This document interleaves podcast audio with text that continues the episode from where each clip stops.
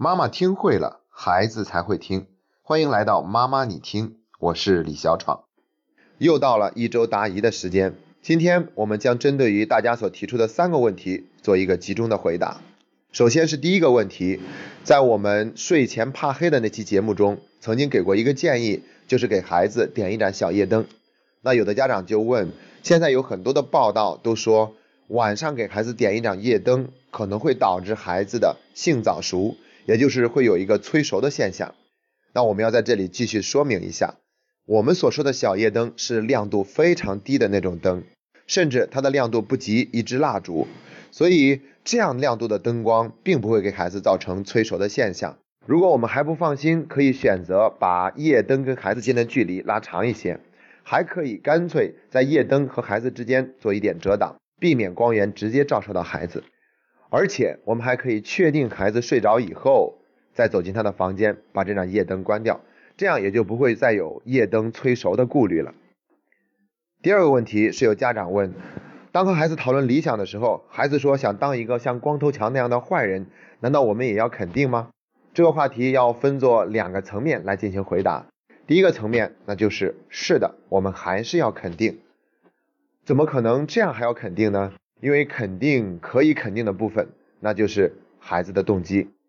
以前我们好像举过一个例子。那就是一个人，如果他抢银行的话，我们怎么肯定呢？我们可以想想看，他为什么去抢银行呢？他想有钱。他为什么想有钱呢？他想让自己有了钱以后，生活过得更加的自由，更加的幸福。那一个人想有钱，想让自己活得更加的幸福和自由，难道有什么错吗？这个动机本身一定是对的，只不过他采取的方式太冒险了。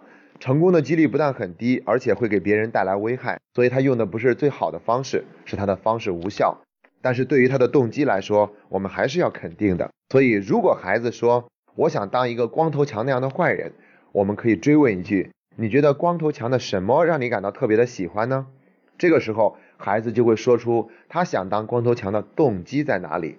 如果他说光头强他永远不怕失败，总是不会灰心。他一定会卷土重来，而且他很强壮，那我们就知道了。哦，我明白了，原来你是很想做一个内心强大、不会被失败打倒这样的一个人，是吗？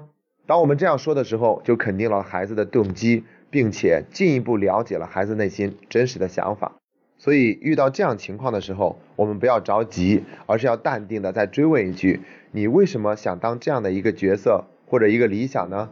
然后问到孩子背后的动机，去肯定他。回答这个问题还有第二个层面，那就是我们要注意一下孩子是不是故意说这样的话来气我们的。如果是这样的情况，那就意味着我们在跟孩子讨论理想这个话题的时候，太过于着急了。我们的操之过急的态度会对孩子造成一定的逼迫，所以他会故意用这样的答案来搪塞我们。出现这样的情况。最好的办法就是我们赶快停下来，不要继续讨论了，更不要给孩子讲什么道理，因为道理他都懂，他是故意说一个我们不喜欢的答案来气一气我们，所以这个时候不适合再继续沟通下去，及时的停下来就可以了。所以有的时候我们在讨论一个问题时，往往会受到其他各种因素的干扰，以至于最后我们掉进了情绪里面，而不是在讨论这个问题本身。所以关于沟通怎么样会变得更有效的话题。我们以后会给大家做更多的分享。其实今天的第三个问题同样也是关于这个的，那就是有家长说，我们老是要表扬孩子，这真的好吗？不是现在已经有很多的地方在提倡不要表扬孩子那么多了吗？是的，这个观点是正确的。在之前的节目里，我也曾经提过，我个人一直秉承的观点，那就是表扬要越少越好。太多时候，我们表扬的动机出现了问题，我们是想哄他，让他听我们的话。当我们用这样的方式去表扬的时候，肯定是不合适的，所以表扬要越少越好。同时呢，我还要区分一个概念，那就是表扬和肯定是两回事儿。在针对于期末考试的那期节目里面，我就提到，当孩子考好的时候，我们要表扬；如果没有考好，我们要肯定。其实表扬只是肯定的一种，即便孩子做的有些事情并不是我们期望看到的，但我们依然可以去肯定到可以肯定的那一部分。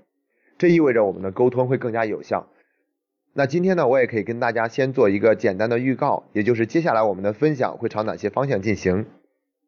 首先，第一个方向，那就是我们怎么样跟孩子说话才不会引起孩子的对抗？这一点很重要。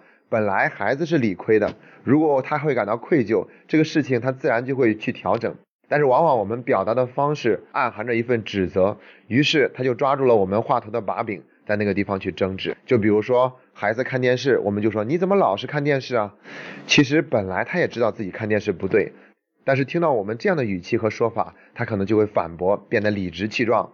我哪里老看电视了？我才看多大一会儿啊！你在这里说我，于是，一场争执就不可避免了。所以，我们怎么样说才不会引起孩子的反抗？这是一门智慧，回头会给大家做这方面的解答。第二个问题就是，当和孩子的意见不一致时，应该怎么解决？孩子经常有他自己的想法，我们也会有我们的想法，甚至是明明我们的想法是正确，孩子的想法就是不成熟，就是错误的，难道我们还要任他而去吗？即便我们要尊重孩子，理解他，但并不等于所有的事情都去妥协退让，导致我们连话都不能在孩子面前说。这意味着我们要寻找第三条出路，也就是双方都能够接受的第三个方案。针对这个话题，我们也会做进一步的分享。其实今天的第三个问题也是关于沟通的。有家长就问，最近一直在分享要肯定和表扬孩子，那孩子做错的时候，我们能不能批评呢？我们可不可以惩罚呢？这是一个非常好的问题，也值得我们进一步探讨。特别是在跟孩子之间有冲突的时候。我们怎么样能够用一种更有效的方式来跟孩子进行沟通，使问题得以有效的解决，而不至于双方都掉进情绪里面，最后变成了一场战争。很多家长一学习家庭教育的书籍或者参加一些家庭教育的课程，马上就开始明白、理解、尊重、接纳、信任对孩子的那份重要性，以至于我们总是想去正面表扬孩子、鼓励孩子、肯定孩子，而孩子一旦出现。我们不期望看到的事情，或者明显已经犯错的时候，往往我们却不知道该怎么做了。因为以前的方式，我们就是直接批评、指责，甚至是打一顿。而现在，如果我们还用这样的方式，自己已经知道是错误的，所以就陷入了一种过去的方法不能用，新的方法还不知道怎么用这样的尴尬境地。所以，我们接下来将集中探讨，对于那些孩子身上犯了错误，或者跟家长之间有冲突的时候。我们应该采取一种怎样有效的方式来解决问题？我们接下来将重点跟大家分享三个话题，那就是第一，当孩子有行为是错误的时候，我们用什么样的说话的方式才不至于引起孩子的对抗？第二，当我们跟孩子意见不同的时候，怎么样能够找到一个合理的解决方案？第三，那就是当孩子做错事情的时候，究竟可不可以惩罚？好了，再一次感谢您的聆听。